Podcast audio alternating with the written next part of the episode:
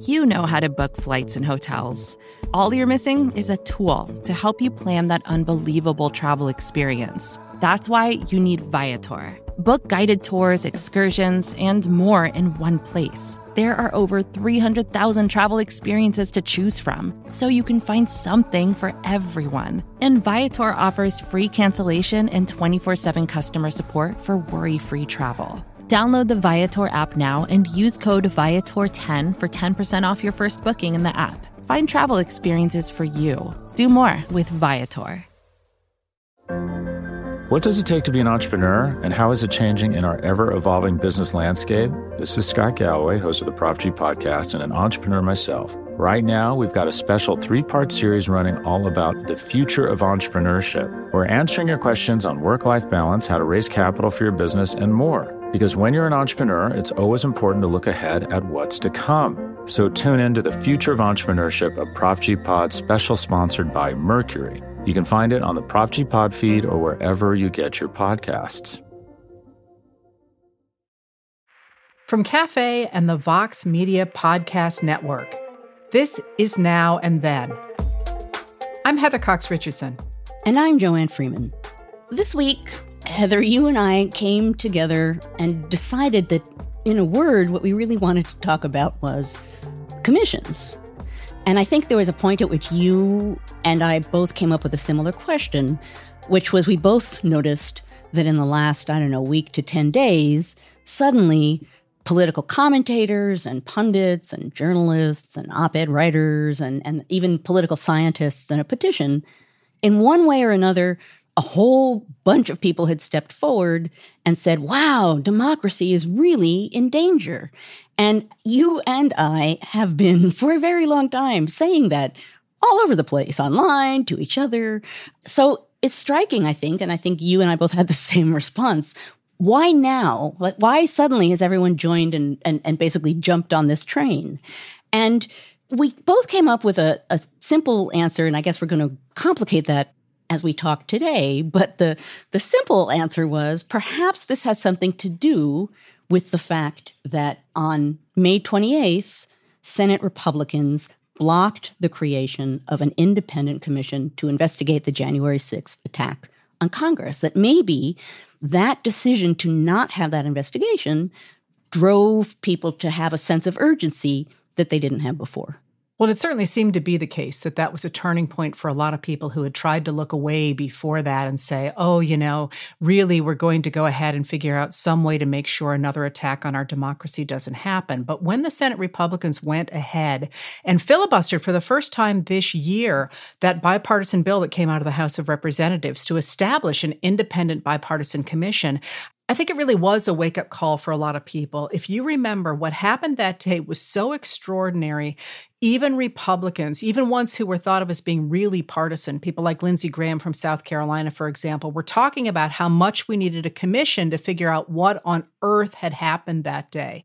We need a 9 11 commission to find out what happened to make sure it never happens again. And I want to make sure that uh, the Capitol footprint uh, can be better defended next time it was really clear to a lot of people that there was this real disconnect between what was supposed to be happening in, in American democracy and what had happened that day. So there was a sense, even among them, that they needed to look into this. Of course, at the same time, they were using that in part to justify voting against convicting Donald Trump for incitement of insurrection in his second impeachment trial. So it's partly an excuse, but they hinge on that American sense of, gee, something's not right here, and we have to figure out why. Right. Right. So, in essence, it puts a spotlight on the political process, on the mechanics of politics at a moment when people know that something wrong. And then the question becomes what's going to happen now? How is that process going to work? And, well, depending on who you are, it either works really well or doesn't work at all.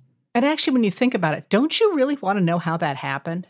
I mean, we're sort of talking about intellectually, but as historians, like, like, don't you? I, I want to look at all the transcripts. I want to look at all the phone oh, calls. Oh, Heather. I want to look at. I mean, yes, like that's my happy place. And people are saying, people are saying, oh, you know, we don't, you know, we know we can see the videos. I'm like, no, you don't. No, you don't know what happened no. on those that's phone true. calls. You don't know who called whom. That's totally you know? true. You don't know who was in the rooms. Well, we we have a, a sense which is interesting. I hadn't thought about it this way before. We have a sense of what evidence can really be right? Because we, we as historians, we're knee deep in evidence all the time. And you're right. As historians, we want to really sort of wallow in it and read it and see the wording and see the phrasing and get a sense of the mental landscape and the dynamics going on between people, which is the sort of thing you can only get with that kind of evidence. And the physical landscape, I happened to be looking through my diary this week and looked at the fact that there was a, a, meeting in Trump Tower on either December 18th or December 19th with a whole bunch of people at it. Well, of course, when I wrote that on December 18th or 19th, whenever it was, I just noted that it was a meeting. Now mm-hmm. I'm thinking, hmm, were they talking about what they were going to have for dinner? I think not. Probably not. So, anyway, back in the present, one of the complaints uh, fr- coming from Republicans is that any commission looking into what happened that day is going to be partisan. So we actually sat down and we tried to, we were like, well, you know, kind of aren't all hearings partisan? So we actually sat down and took it from the other direction and said, let's come up with a list of hearings that were not partisan. And I still have that list. And we, you know, finally we found one. I'm like, there we go. We've got one. It wasn't partisan. we and we looked it up. and the very, the very first line I saw on Wikipedia was, this was a highly contentious partisan commission. it's like, we quit. Every, every hearing is going to be partisan. But here's the thing. Here's the thing that I love about us, right? Is that we think of the topic. We're like, oh, commissions. We want to talk about commissions. And then we're like, okay, we think they're partisan. Are they? And then we like, jump in and investigate and shoot these texts and emails back and forth is that we're so open minded to try and figure this out. I mean, I guess that's part of what makes it fun. Well, but what really came down to, though, once we had done that, is sitting there and figuring out then if they're partisan, if they're all partisan, why do they matter? Why do we need them? We've got plenty of other partisan things around. So why does it matter? And I sent jo- Joanne a great text where I said, Joanne, what we really need to talk about is why this matters. Your turn. First thing in the morning, I, I was like, st- uh, admittedly, still in bed, pick up my phone, and Heather's like, okay, why do commissions matter? Go, Joanne. But we came up with a list of reasons, right? I, I responded and I had a list of reasons that I thought, you know, I don't know, five or six things that I thought were actually important about commissions that were not necessarily about creating legislation on the basis of a commission, but were varied and and kind of wide ranging and in some ways more about sentiment or feelings about the government and about the nation than they were necessarily about a, a concrete outcome. And what I what we really came down to and what I loved about that was that what it seemed to me is that a hearing or a commission happens at a time when a number of people believe that there is an imbalance in the American government, that one side or another is trying to take advantage, and they want they want that to be looked at. But crucially, Joanne pointed out that when in fact that happens, and when two parties or two different groups or fear of an outside influence becomes serious enough that the government wants to take a look at it, the people want the government to take a look at it, what they do is they go to the nation's highest tribunal, the public. And that, I think, is where we are right now with this January 6th commission. You and I are going to be sort of banging up against this as we talk today, but that gets at one of the reasons why, and we'll see how we, we veer back around to this at the very end of our conversation. But one of the reasons why these kinds of commissions can be really important because they are opening something to the public and declaring in front of the public and enabling them to register their own response among themselves. So potentially they have a wide uh, impact to declare an act wrong. It's a moment where people are saying, this thing happened and this thing seems unacceptable. So let's publicly air it and look at it and see what it looks like. And in so doing, declare that it seemingly crossed a line. Now, the commission can decide it didn't happen, but even if it does that, still standing up and saying this thing that happened, even though it didn't happen the way we thought it did, that thing is not acceptable. And as vague and abstract as that sounds, I think that's really important. And I think we see that every day when something, for example, like the January 6th event happens and you see people murmuring that it might happen again. Well, we haven't really responded as a nation to what we think of that in an official kind of a way. And that's what the political process is about. And that's part of what commissions can do. And we have not yet said it isn't okay, which is one of the reasons people are worried that it might happen again. There has not been a public hearing, if you will, a public airing of whether or not the events that happened on January 6th were okay in a dem- in a democracy. And, and a lot of us think they weren't okay. But I want to throw in here before we get into the different ways to look at commissions and times at which they have been very valuable in trying to figure out how, in fact, democracy works.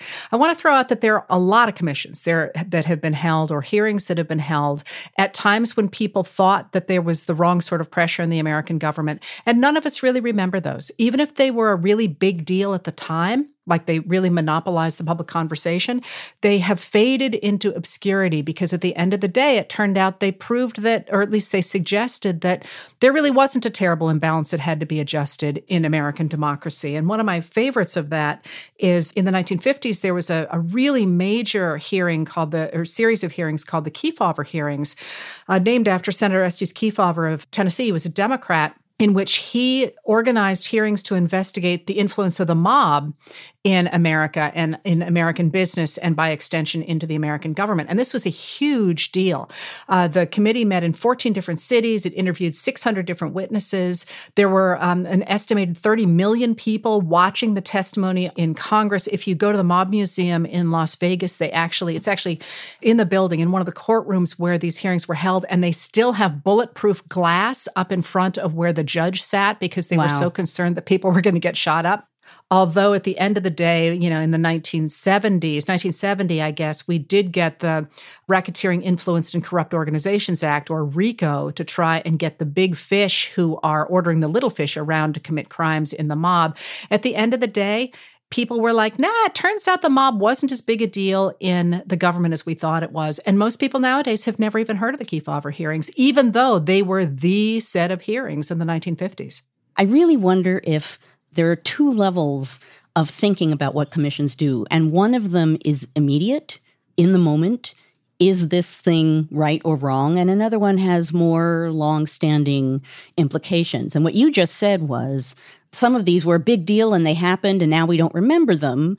They happened because there was a moment that seemed like it needed investigating. So, you know, it could be that the more we think about this, the more it will be that regardless of what they find or if they find anything. There's an immediacy in a moment of crisis that these commissions have that may or may not have a long standing legacy in American memory, but that doesn't mean that they don't matter.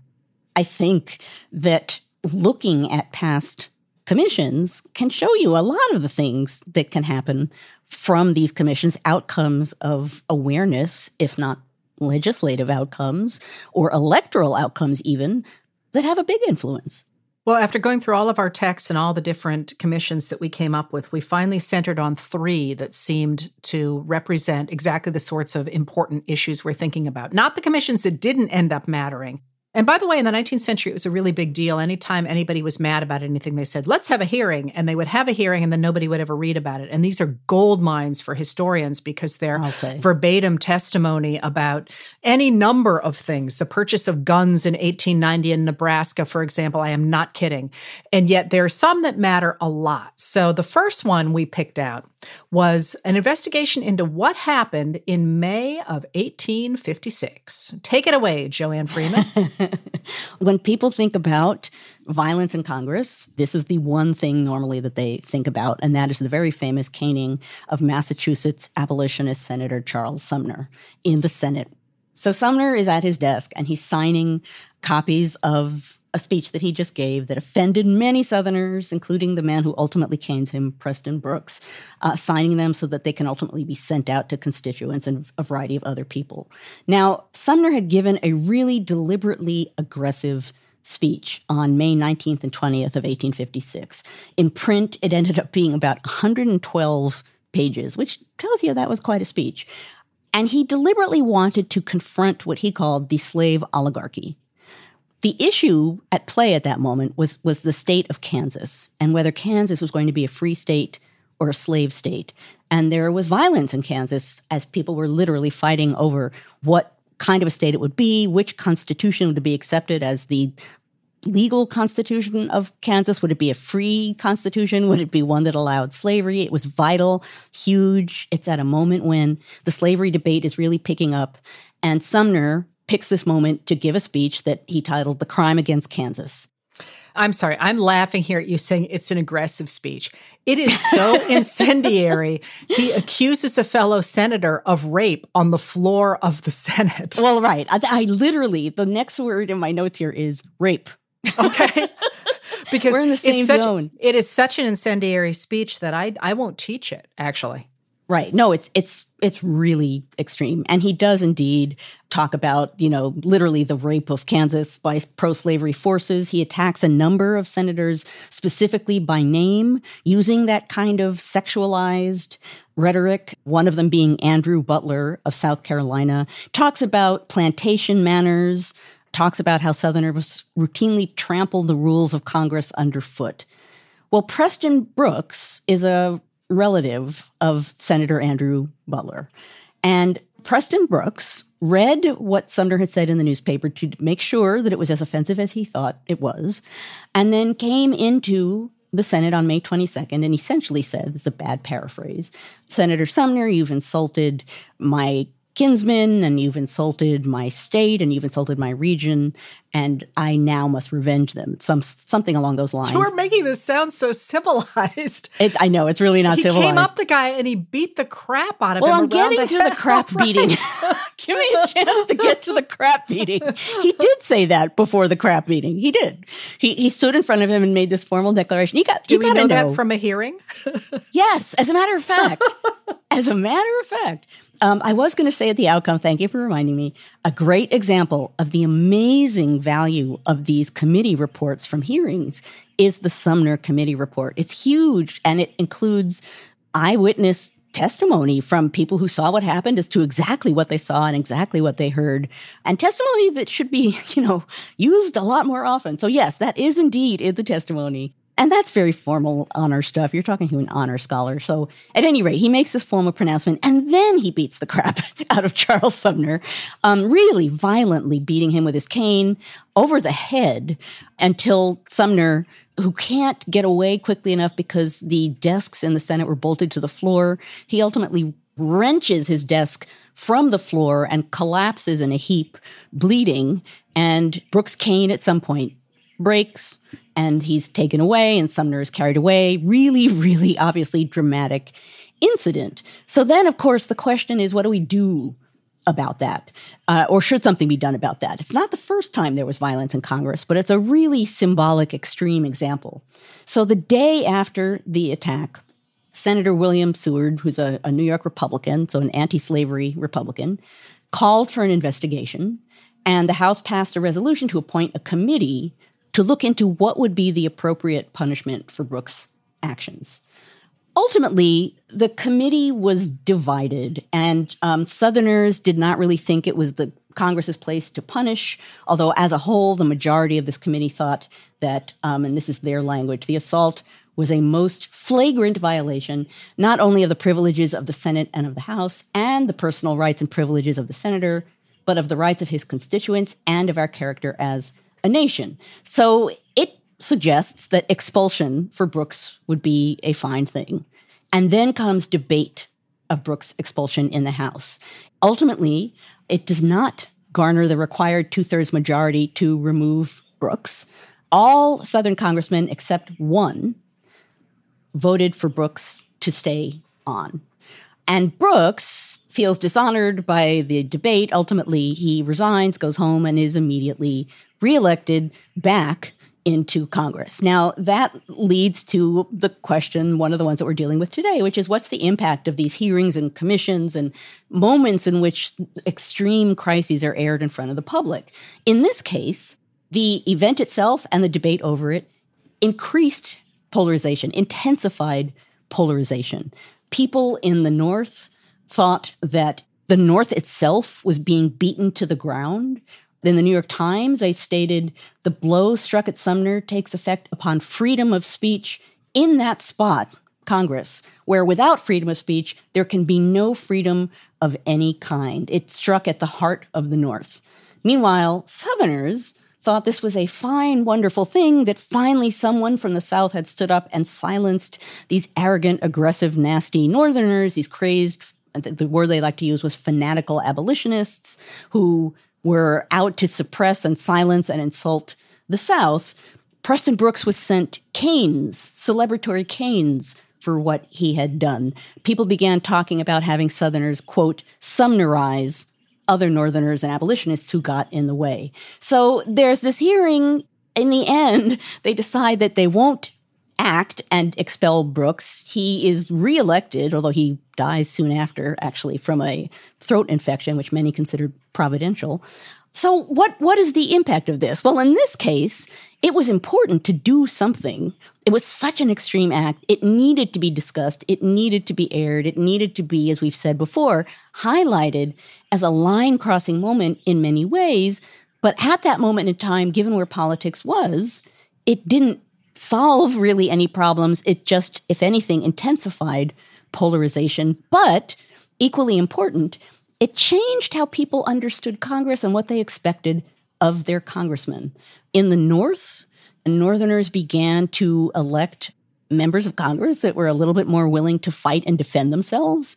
And it really helped the Republican Party. They were a brand new party. And in the next presidential election, they actually won 33.1% of the electoral vote. So it had an impact on the North, it had an impact on the Republican Party, and it had an impact on the nation, despite the fact that ultimately the committee and the hearing didn't act.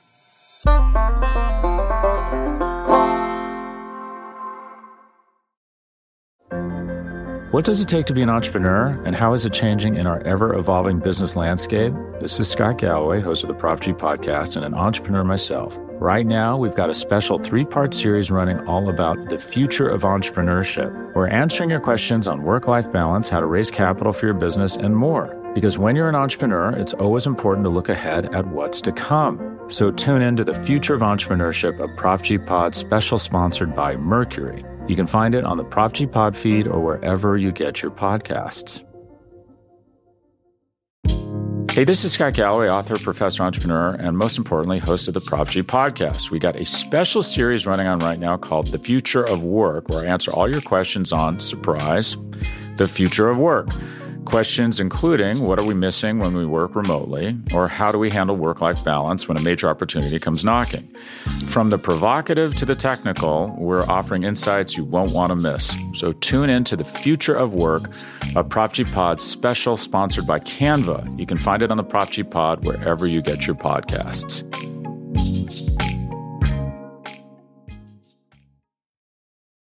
What was at stake with discussing the attack on Charles Sumner by Preston Brooks is whether or not it was okay for a congressman to try and kill another congressman on the floor of the Senate.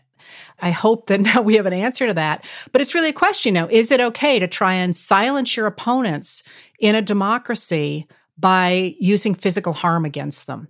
And the the attack on Sumner was a really profound moment in which people said, "Nah, it's probably not okay to try and kill a senator on the floor of the Senate."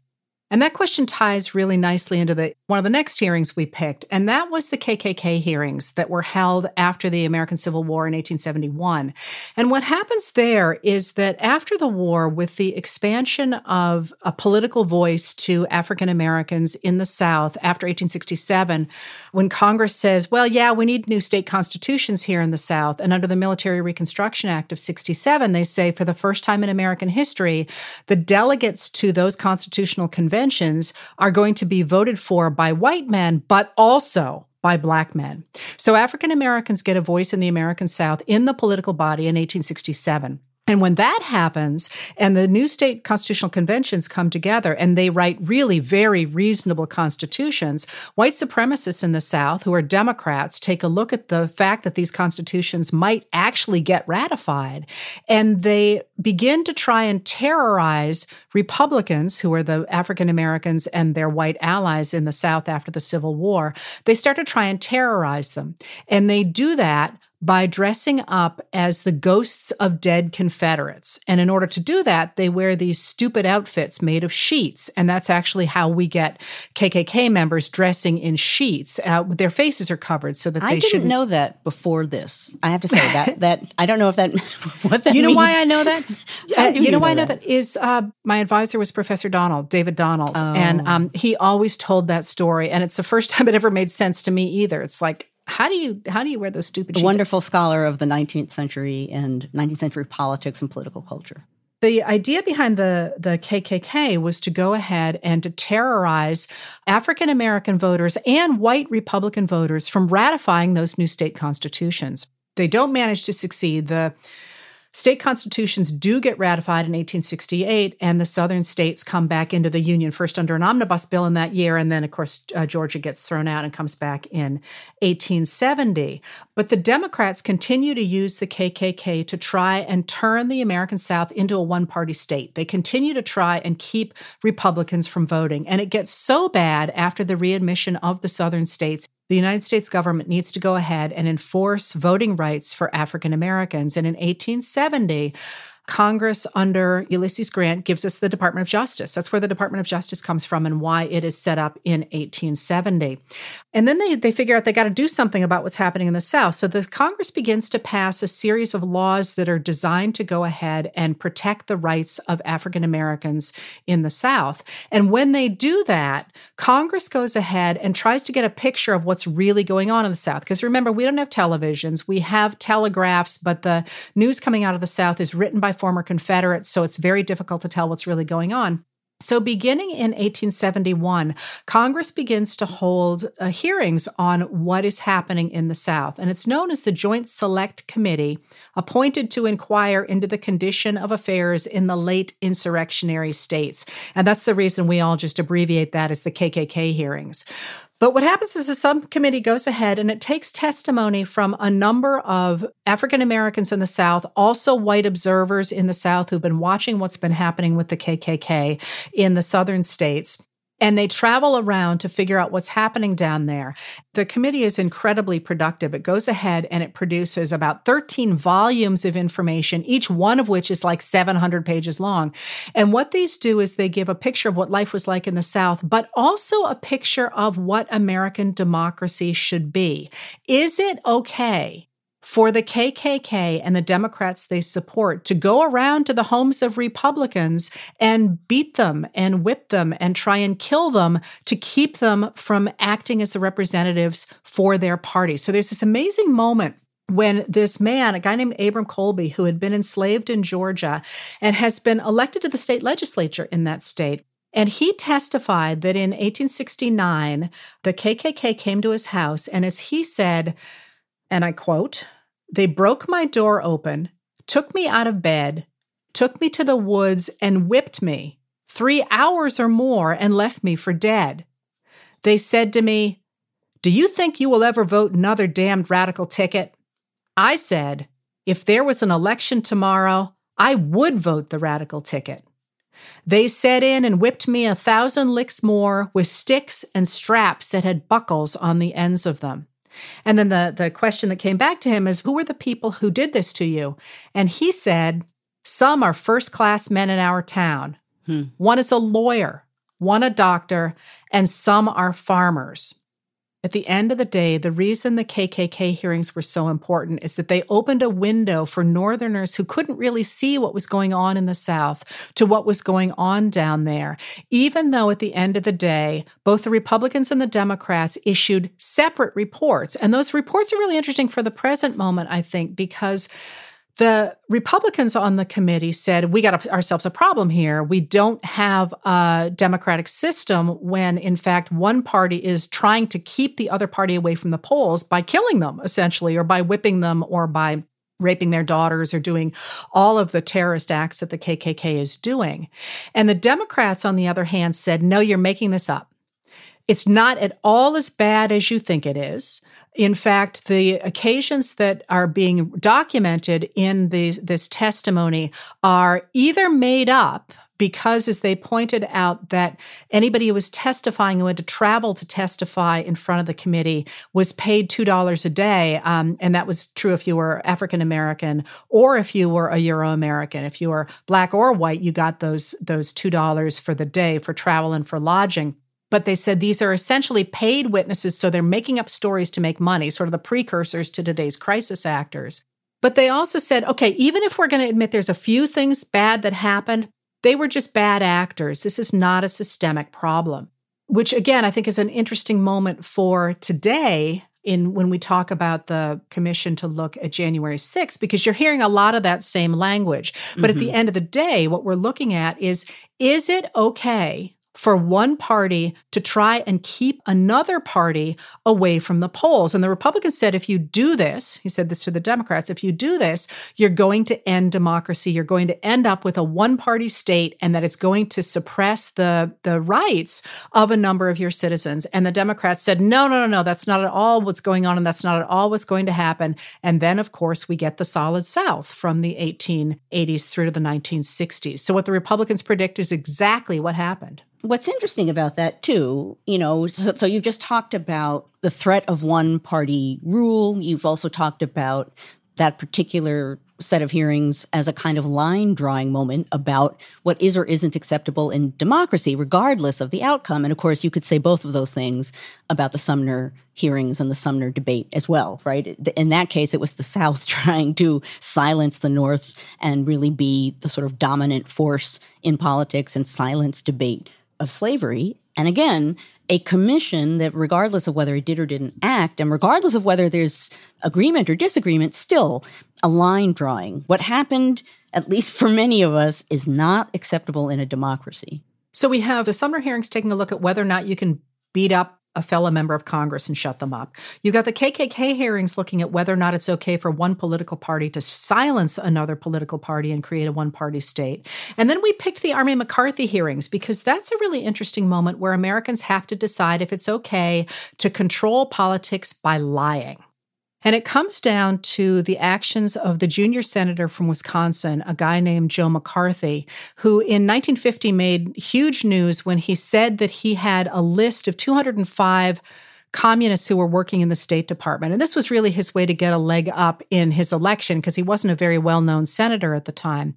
And he becomes uh, a man who leads the charge against what he says is communism in the American government and in things like Hollywood and across the country, and really sparks this wave of anti communism going across the country in the early 1950s. But the trick to McCarthy is he's making it up. You know, he's mm. acting by innuendo. He's pulling people in front of the cameras. He's accusing people. And at the end of the day, he never produces any evidence, but he keeps the press always on the run by having one accusation after another, one headline grabbing attack after another. So he finally, he starts out in the, in going after the State Department in the 1950s and he brings in more and more groups in America. But finally in 1953, he overreaches by going for the army because an, an, aide of his, a 25 year old lawyer aide of his named Roy Cohn, that's going to be important in a minute, gets upset because a friend of his, David Schine, is drafted into the army as a private and he wants him to have a commission. So, in order to get Schine a commission, McCarthy begins to accuse the army itself of harboring communists. And of course, Dwight Eisenhower is the president and he is uh, sort of fond of the U.S. Army. So, this is not something that's going to endear him to the president, but also to members of the Republican Party. They're both Republicans. So, in, in, the spring of 1954, Congress begins to hold hearings to iron out whether or not the Army has unfairly treated David Schine and harbors communists the way that McCarthy charges, or whether McCarthy and Cohn have been putting undue pressure on the Army to go ahead and get Schine a better deal. And these become known as the Army McCarthy hearings. And they're enormously important because what happens is people have been reading in the newspapers the headline grabbing accusations by McCarthy that there are communists who are perverting American society and, and the country is sliding into this uh, totalitarian nightmare and there and that there's this corruption throughout the, the government. And these headline accusations he would make would later be proven to be nothing, but nobody ever read the corrections on page four. So this was the moment where McCarthy is on television in front of the world acting as he does. And that's um, one of the interesting things about this is that we're suddenly we're in a new moment. We're in a, a more modern moment and a really interesting technological moment, which is that in this case, in addition to newspaper headlines, people can watch these hearings. They can watch what's happening on TV. They can sit in their homes, in their living rooms, and watch what's going on. And in a sense, they can see firsthand McCarthy's kind of style of operating, which, if abrasive, is being nice about it. One New York Times critic said, one cannot remain indifferent to Joe McCarthy in one's living room. He's an abrasive man. He's recklessly transparent. And another said that because people could see how extreme and over the top he was, that seeing him on TV meant, quote, coverage did him in. People started to laugh at him. He became a joke and then a bore. He got tiresome. So what might have worked in headlines when people were at home watching it, so that ultimate tribunal again, the public, the public could see it for themselves and draw their own conclusions. And as many as 80 million people were watching at least some of these hearings. And they heard the testimony where, for example, he would say, I have here a photograph. And then it would turn out that the photograph was doctored. But let me ask you, Heather, when he did that, how did people find out that it was doctored? He would hold it up and he would say, "This I have here a photo." Did they have to be reading the newspaper to find that out, or or how would have that actual knowledge of, the, of quote unquote that, that fake, fake news? Yeah, the opposing counsel, who is a Boston lawyer named Joseph Nye Welch, was very good about refuting that. He had a very mm. good team, and he would say, I see that you, and I'm obviously paraphrasing, I see that you have produced this photograph, but here is the original photograph, mm. and it would be hmm. something very different. And the point there was that he exposed McCarthy as a liar as somebody who was simply being, as you say, a bore or a, a, you know, trying to dominate a situation by lying. And at the time, people were absolutely horrified because things that might have looked reasonable in the newspaper when you read it and and often I find this when I read the news. I'll read the account of something by uh, one or another uh, right-wing senators or or congressmen and I'll think well that sounds really reasonable. And then I'll sit there and actually chase down the facts and it's like no he made all that up. It sounded reasonable because he made it up and that's exactly what McCarthy was doing. And then very famously all of this comes to a really important head on June 9th when McCarthy, recognizing that he's losing ground, you know, he's been making dirtier and dirtier accusations to try and um, be dominant even as he is losing ground, as a person like that does, as a bully does. They get worse and worse the more they recognize that they're losing ground. And he goes after one of the young men who's on Welch's team. And Welch knew that it was coming. In a sense, he set up McCarthy, and McCarthy goes after this young man. And Welch says to him, you have to imagine this man with his sitting there at the with the microphone in front of him at this low table and soon he's going to be putting his head in his hands and he says senator may we not drop this and then he goes on to say you know we knew this. You're just trying to hurt this man and then he goes on to say let us not assassinate this lad further senator look you've done enough have you no sense of decency, sir? At long last, have you left no sense of decency? Have you left no sense of decency? And by the end of that hearing, not that long after this exchange, the room where this was taking place burst into applause. So even in that one room, the impact of this was really clear. So the Senate goes on to condemn McCarthy. They have censure hearings for him, but they actually condemn him rather than censuring him. While some of his supporters tend to think of that as a victory, he was really done. People had turned against McCarthy. He died three years later from complications relating to alcoholism, and he falls out of the picture. But in that moment, Americans decided that they did not think it was okay to get political advantage by lying. But hmm. what's interesting about that minute you know where I'm going with this. Yes. What's interesting about that minute is, of course, Roy Cohn, that man that was the 25 year old aide to Joe McCarthy, is the man that Donald Trump considered a mentor. So while there was, in fact, a political revulsion at the way McCarthy behaved, it was a strand of political rhetoric that did, in fact, go into a certain wing of the Republican Party and has come to fruition in the present. So that brings us up to the present, Joanne. I mean, what do you think? I know you feel strongly that we need a commission, despite the fact that they don't always produce any immediate results. Why do you think we need one? Well, a bunch of reasons. One of them is sort of along the lines of what we hinted at at the beginning of our conversation today, and that is there needs to be a public moment when just the fact that there is a commission meeting declares what happened was beyond the bounds. What happened was unacceptable. What happened was not normal. And having a commission states that pretty clearly. No matter what happens in the commission, no matter what facts come out of it, having that moment where basically Congress says to the country in one way or another, something strange happened and we have to pause in our normal course of duty and investigate this because it's not allowable. It's not part of the democratic tradition of how our process should be operating. So let's act. On top of that, I also think that the idea of not allowing or, or voting against a commission to happen is kind of a slap at the democratic process as well, because it's saying that this obviously striking event doesn't really deserve to be discussed before the public, which is another way of sort of pushing the public out of the way at a moment when various aspects of the public are being pushed out of the way. So you're right. I do feel really strongly that that we need it, even for many reasons, but for that reason particularly. What about you? Well, there are complaints that uh, a commission, an independent bipartisan commission, might not, in fact, get to the root of much simply because if you look at, for example, the 9 11 Commission, the end results of that one, on which the proposed January 6th independent bipartisan commission was based, that those results were so watered down to make everybody happy that at the end of the day, we really didn't get a sense that there was anything other than a breakdown in communication.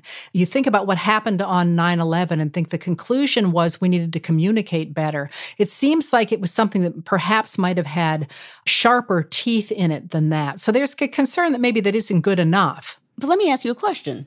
So if 9 11 had happened and there had been no hearing, no investigation, it just happened and then we'd moved along, what would that suggest? It would suggest that it was okay. And actually, what's interesting to me about that is 9 11 is, of course, investigating something from outside without a suggestion that it's necessarily something with our democracy, except perhaps in the fact that our, our different branches of the government didn't communicate together as well as they ought to have done. But there is also the the other way to look at it that well you know as the as a number of republicans are saying we don't really need a commission because we have a joint investigation going on right now between the senate homeland security committee and the rules committee.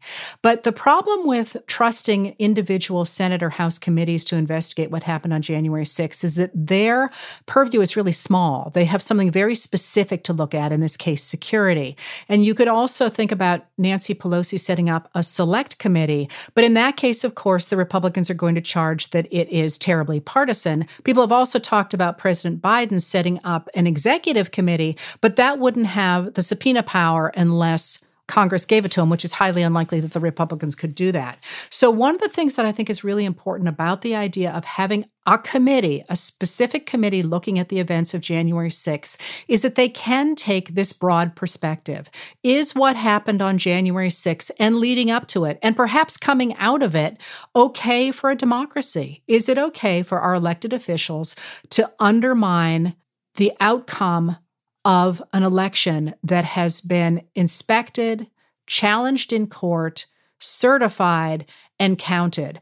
And that is, at the end of the day, why this matters because it's not over. We have never put a period at the end of this to say, yes, this is okay, which I hope a commission wouldn't do, but to say, no, this is not the way a democracy happens. I agree that there has to be a public moment of reckoning regardless of what happens in that moment. It can't be part of some normal committee like, oh, today in this committee we'll debate this. There has to be a, a, kind of a line drawing in the sand moment, regardless of what lines do or don't get drawn. There has to be a moment where things stop and some people point to what happened and say, weird, not normalized, not acceptable, anti democratic. Regardless of what happens with that commission, it's important to have that moment. You could say the same thing about the Mueller investigation and the fact that, you know, some people walked away from that and said, so there was no collusion at all. Right. But there was a moment when we stopped and basically said collusion is bad, collusion would be wrong, and that matters. And I feel the same way about this. I feel that there has to be a public reckoning moment and just as you put it, Heather, as a way of putting a period at the end of the sentence and a way of pulling public attention to the fact that a line was crossed and it shouldn't be crossed again. So I'm going to give the last word here to one of our assistants, Sam Ozer Staton, who, when we talked about this, said, I guess what you're saying is It's important to have a hearing not because of who they are, but because of who we are.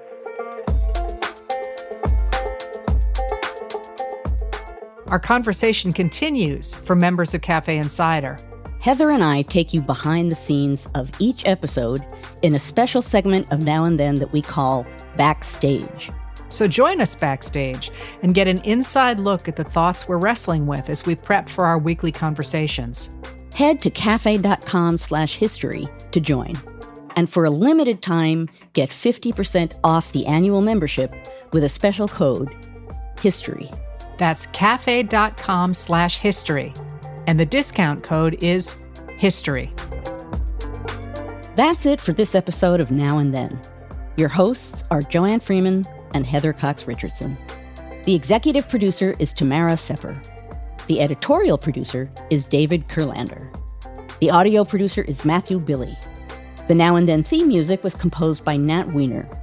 The cafe team is Adam Waller, David Tatasciore, Sam Ozer-Staton, Noa Azulai, and Jake Kaplan.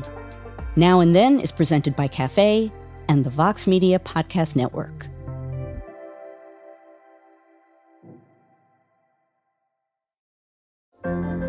What does it take to be an entrepreneur, and how is it changing in our ever evolving business landscape? This is Scott Galloway, host of the Prop G podcast, and an entrepreneur myself. Right now, we've got a special three part series running all about the future of entrepreneurship. We're answering your questions on work life balance, how to raise capital for your business, and more. Because when you're an entrepreneur, it's always important to look ahead at what's to come. So tune in to the Future of Entrepreneurship, a Prop G Pod special sponsored by Mercury. You can find it on the Prop G Pod feed or wherever you get your podcasts.